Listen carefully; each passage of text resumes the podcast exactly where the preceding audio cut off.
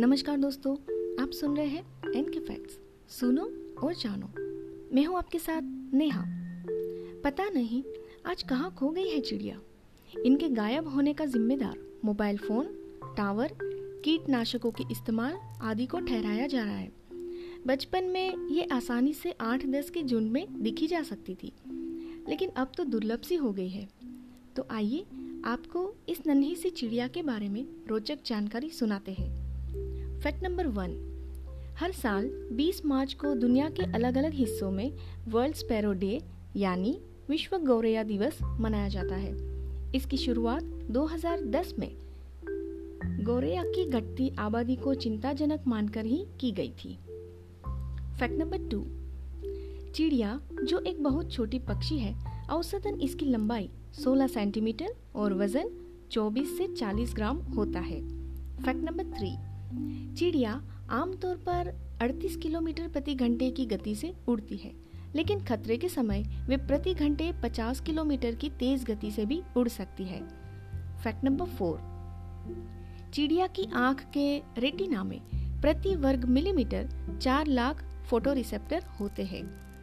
Fact number five. चिड़िया की घटती आबादी का एक बड़ा कारण मोबाइल टावर से निकलने वाली रेडिएशन है। क्योंकि आमतौर पर 12 से 15 दिनों तक अंडे सेने के बाद बच्चे बाहर निकल आते हैं। लेकिन मोबाइल टावर्स के पास 30 दिन सेने के बावजूद भी अंडा नहीं फूटता। Fact number six. इस चिड़िया का वैज्ञानिक नाम है पासर डोमेस्टिक्स। इसे उर्दू में चिरैया, सिंधी में जिरकी, पंजाब में चीरी, जम्मू कश्मीर में चेर पश्चिम बंगाल में चराई पाखी उड़ीसा में घरा छतिया गुजरात में चकली, महाराष्ट्र में चिमड़ी तेलुगु में पिछुका, कन्नड़ में गुबाची, तमिलनाडु और केरल में कुरुवी तथा अंग्रेज़ी में स्पेरो के नाम से जाना जाता है। Fact number seven.